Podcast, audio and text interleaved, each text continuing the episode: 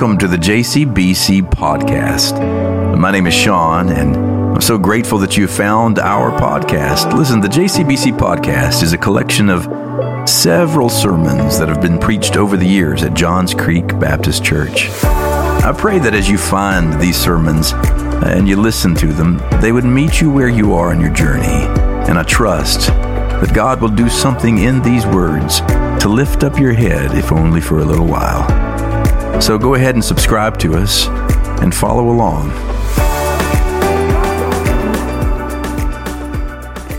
And I want to call our attention to the third chapter of Ecclesiastes as we read these words. There is a time for everything and a season for every activity under the heavens a time to be born and a time to die, a time to plant and a time to uproot, a time to kill and a time to heal, a time to tear down and a time to build, a time to weep and a time to laugh, a time to mourn and a time to dance, a time to scatter stones and a time to gather them a time to embrace and a time to refrain from embracing, a time to search and a time to give up, a time to keep and a time to throw away, a time to tear and a time to mend, a time to be silent, and a time to speak, a time to love and a time to hate, a time for war and a time for peace. The reading of the sacred word is reliable and it can be trusted.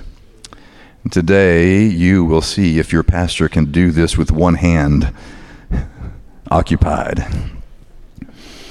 Today, we continue in our ongoing series in the book of Ecclesiastes called Chasing the Wind, Finding Meaning where it matters. And we've been listening to the testifying of a man named Kohelet. And in his testifying, it, he's somewhat believable because it sounds as if he speaks from experiences. He says, I've looked for meaning and purpose and direction and contentment and satisfaction in every conceivable direction. I have looked in pleasures.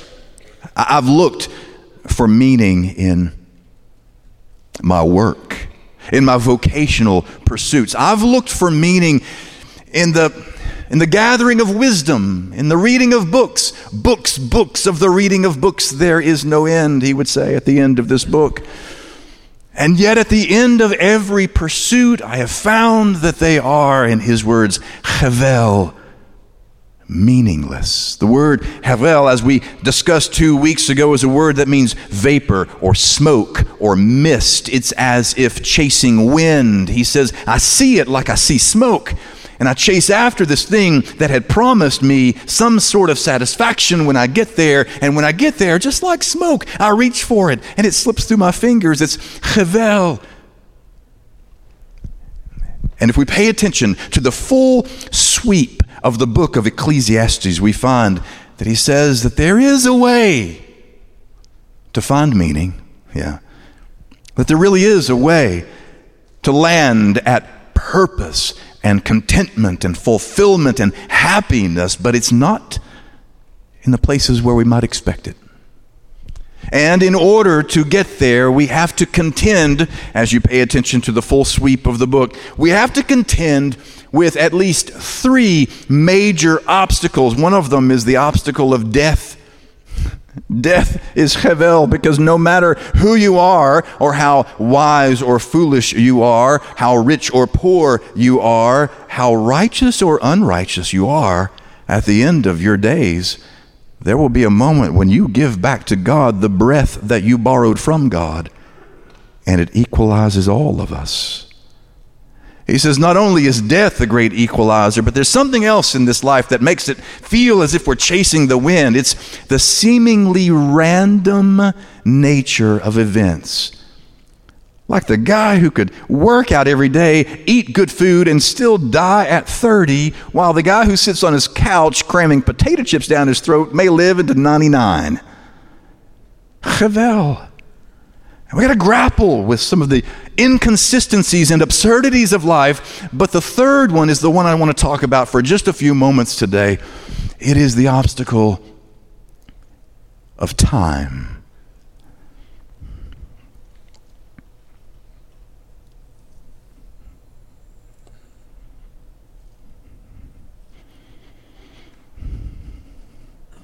For a long time, human beings have had a tenuous relationship with time. We waste time. We chase time. We kill time.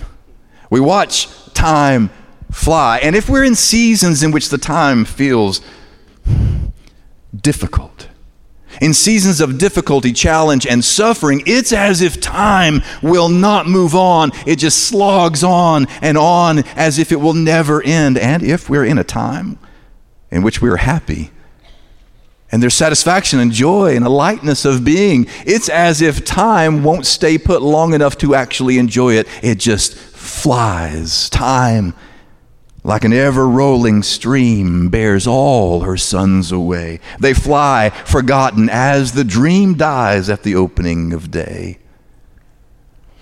But the trouble with time is not time itself. The trouble with time is not that time itself causes problems, it's our inability to control time that frustrates most. Amen? Our inability to control it. And we have tried in every conceivable way. We create devices and mechanisms that help us measure time and segment time and organize time. And at the end of the day, they still slip our grip like smoke through our fingers. Time is an obstacle that leaves us living a life of Hevel. Do you know that for the longest time we've been frustrated, not just with time, but with our inability to control time? One of the first inventions that we came up with as a species was the sundial to help us organize time and measure time and, and plan by time. But do you know, as early as 200 years before the birth of Christ, the Roman poet and playwright Plautus was complaining about how there's just not enough time, and these devices, these new devices like sundials, are not helping like we thought they would. This is what he had to say. He said, The gods confound the man who first found out how to distinguish hours. Confound him too, who in this place set up a sundial to cut and hack my days so wretchedly in small portions. Right? So in, in his book, John Mark Comer, in his book, um, The Ruthless Elimination of Hurry, he, he talks a little bit about the evolution of the human illusion of our control of time. St. Benedict in the sixth century, he divided the day into seven hours and had his monks praying each of those hours. These are the times when you'll be spiritual, and these are the times that you'll work, and these are the times that you will play and rest.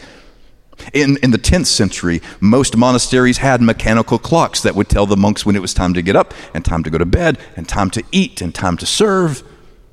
But it was in the year 1070 when the very first clock was erected in Germany, a town clock that rang out and told, literally told, the community when it was time to wake and when it was time to eat and when it was time to worship and when it was time to rest. And this mechanism that was designed to help us live in time actually became a burden that robbed the joy and satisfaction of time from us. See, it used to be that we ordered our lives based on the rhythms of the sun, which, by the way, is controlled by God.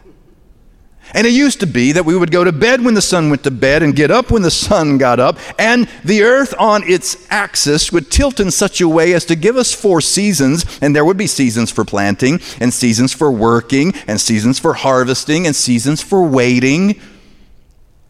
But when we invent mechanisms that give us the illusion of control over time, we wreak havoc, havoc on the soul.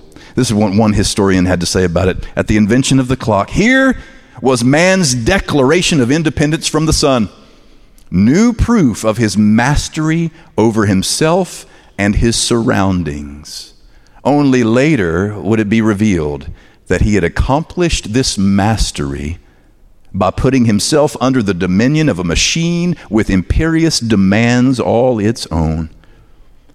Can I ask you how many, by show of hands, woke up this morning to the sound of an alarm clock? How many of you woke up to the sound of that alarm clock on your smartphone? Okay, yeah, me too. Me too.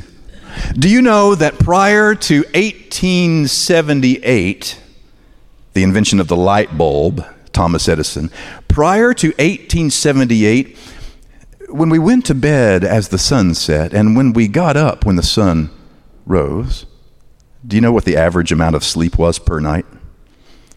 11 hours per night. Yeah.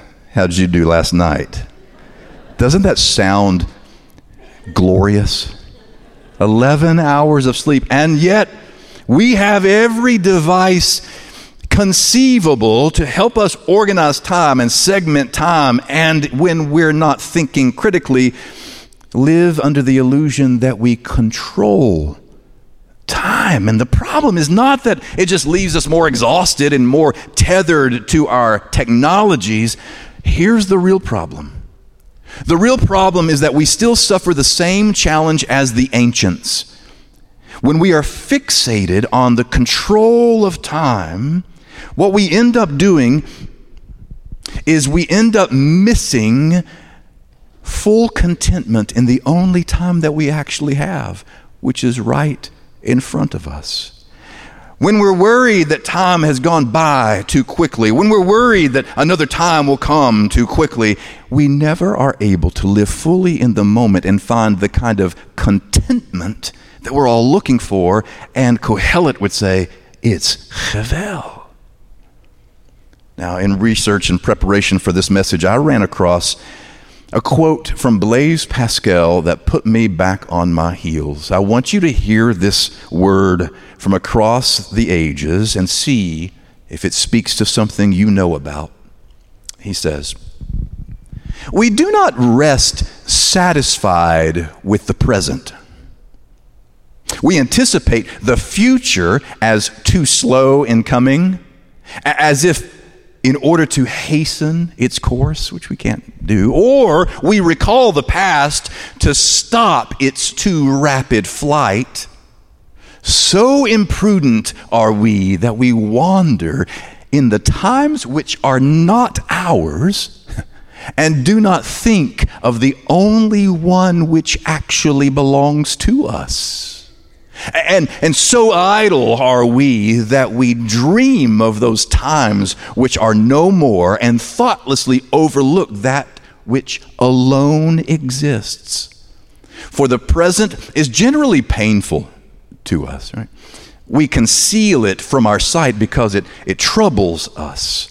And if, if it be delightful to us, we regret to see it pass away we, we try to sustain it by the future and, and think of arranging matters which are not in our power for a time which we have no certainty of even reaching.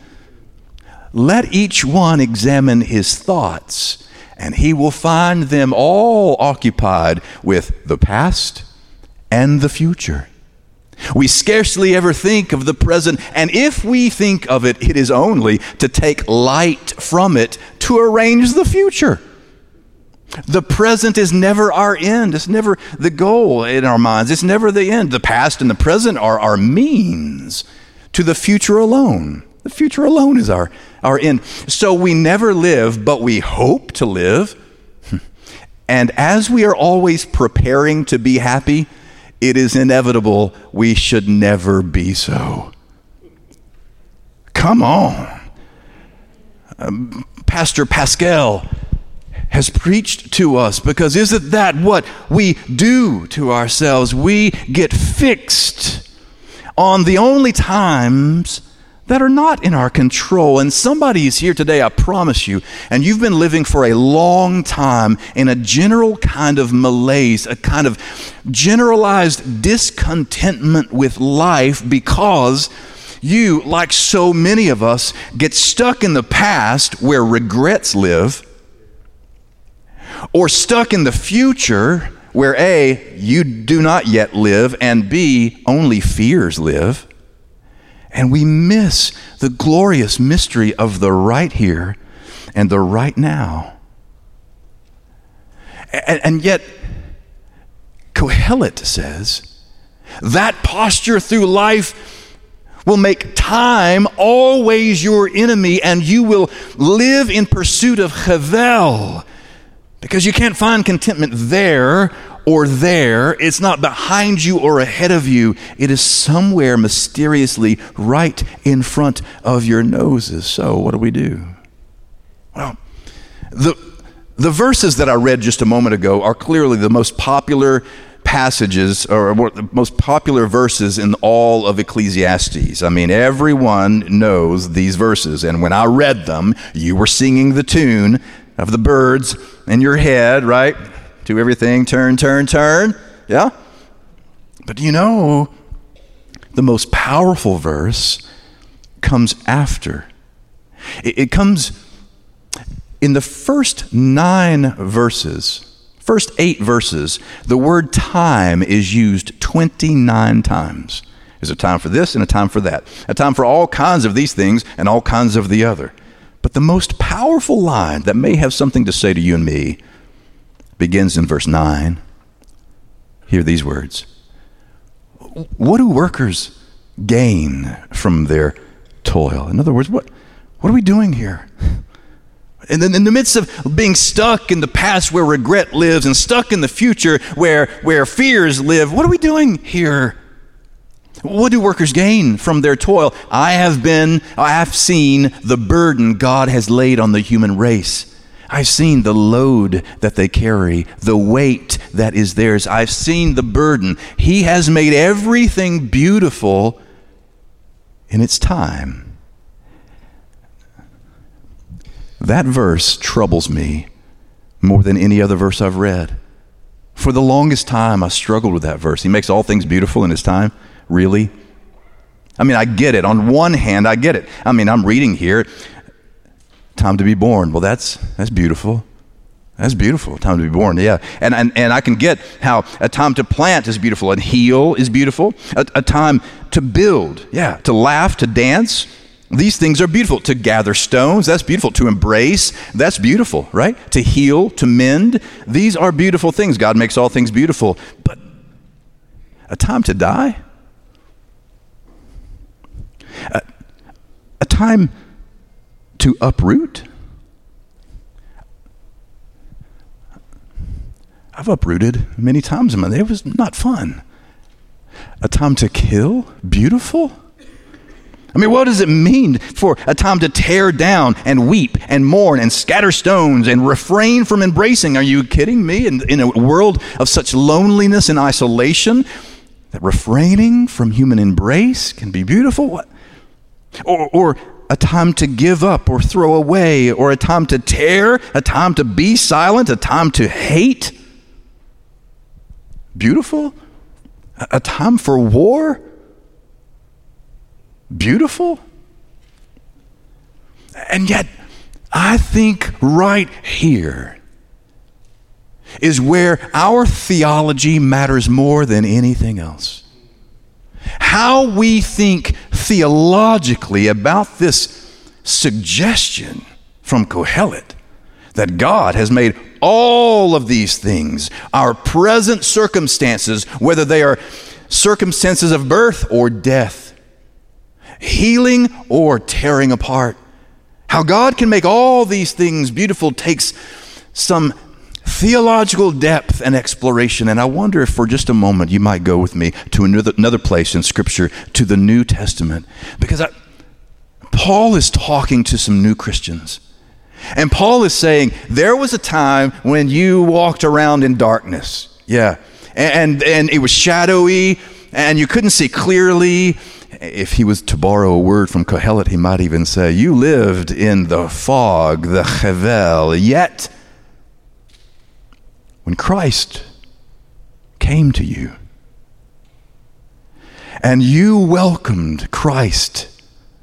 You welcomed a light that has been infused in your heart to such a degree that the light of God, which was in Christ, is now in you, and that illuminates the darkness. And now shadows dance in the company of that light of the world, and now you can see you can see your life different than that you saw it before. You have a new lens through which to see your life. And in the fifth chapter, he picks up with these words. But everything exposed by the light becomes visible, for everything that becomes visible is light. Therefore, it says, Sleeper, awake rise from the dead, and Christ will shine on you. Be careful then how you live, not as unwise people, but as wise, making the most of the time. Because these days are evil. So he goes on to say, So do not be foolish, but understand what is the will of the Lord, or what the will of the Lord is. Now, what is he saying? He's saying that there is a time before you that you can see with different eyes now. That the light of Christ has given you a different way to see, to view, and to do your life. And as you look at the time that is before you, whether that time is a time of birthing or a time of dying, a time of making peace or a time of warring, when you look at the time to make most of the time before you, whatever it is. See to do the will of God.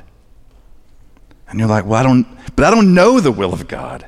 I mean, that's the whole problem, Sean. I don't know the will of God. I, yes, you do. Yes, you do. Christian, you know the will of God. Right now, I can tell you that you already know 98% of the will of God for your life. And we go through life discontent, unhappy, frustrated, lost because we keep searching for the will of God. But I'm telling you, you already know 98% of the will of God right this very moment. Because almost 100% of the will of God is for you to be transformed into the image and character of His Son, Jesus the Christ. And if that is the will of God that all may be transformed, see, you, you have been adopted as sons and daughters of God. As such, we are co heirs with Jesus. So you already know 98%. The other 2% is where am I going to live and how am I going to make money and who do I marry and what team do I pull for in the playoffs. You know the will of God. Now, if that is true, that changes everything about how we look through the interpretive lens of the right now. That means you see with new eyes, with light everywhere, that the right now, whatever it is, is the opportunity for you to do and be the will of God, to be transformed. And sometimes we are transformed in high times. I mean, at births, you know, the birth of my sons changed me. I mean, it transformed me in ways that are more profound than words can, can describe. Yet, for us to be transformed into the image and character of Christ, it usually doesn't happen during the high times. It happens when we are barely hanging on by a very thin thread.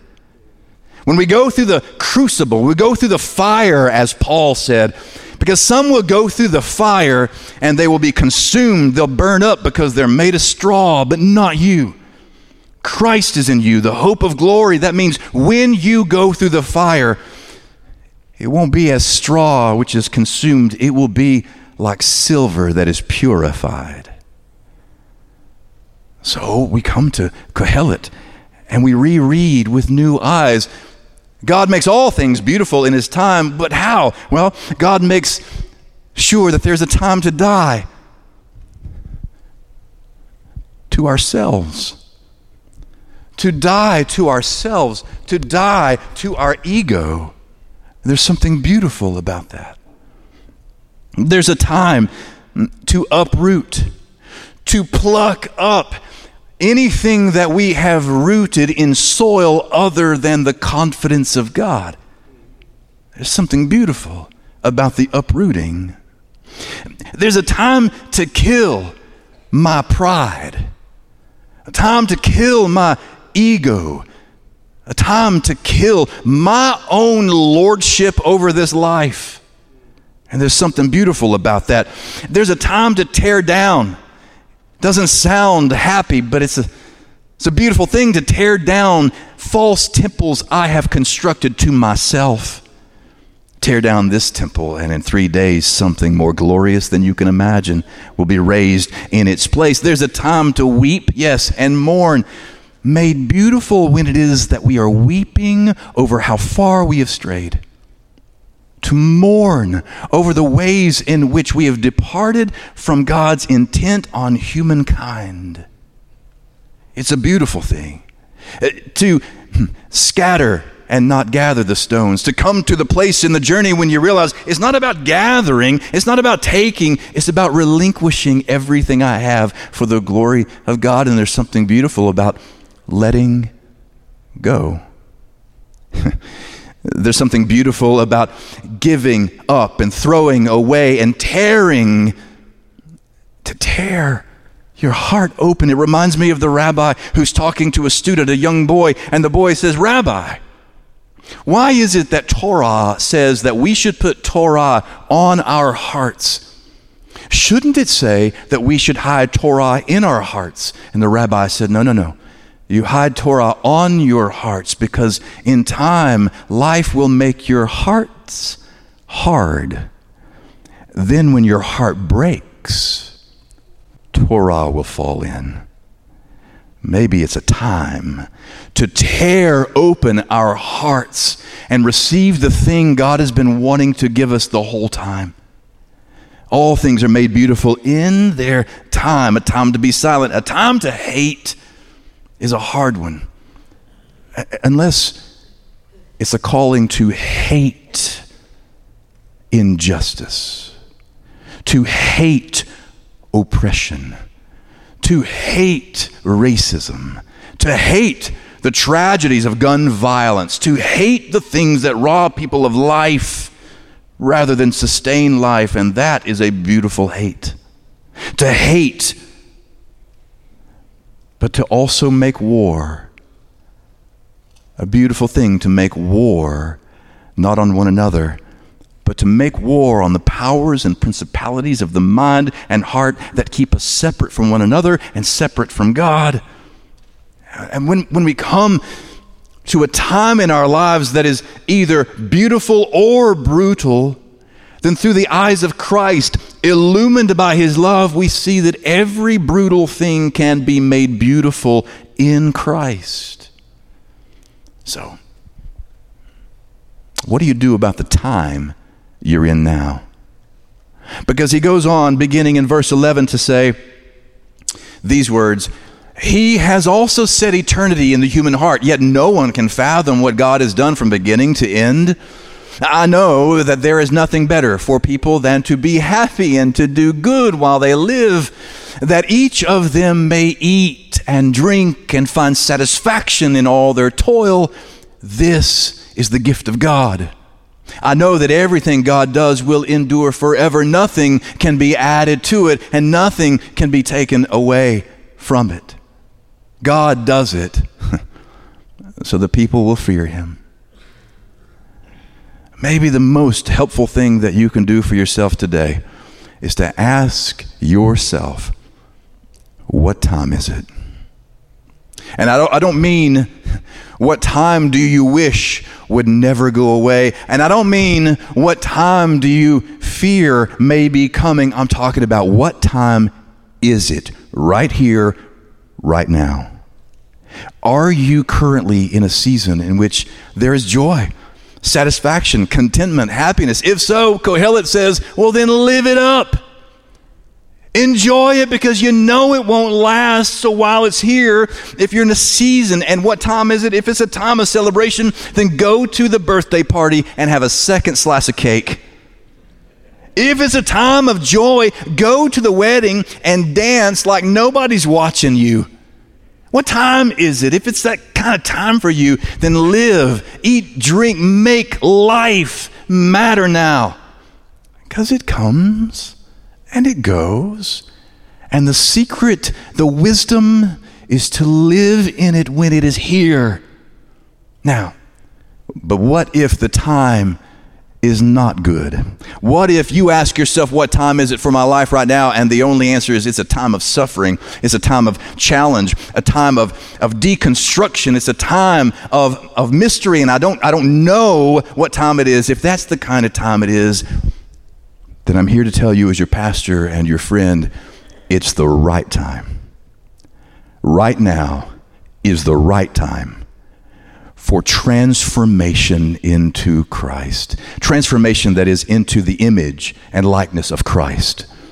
Right now, the present difficulty you face will not last. But while it remains, allow it to do the work it is intended to do which to make you aware of the sustaining grace of God that is yours. What time is it?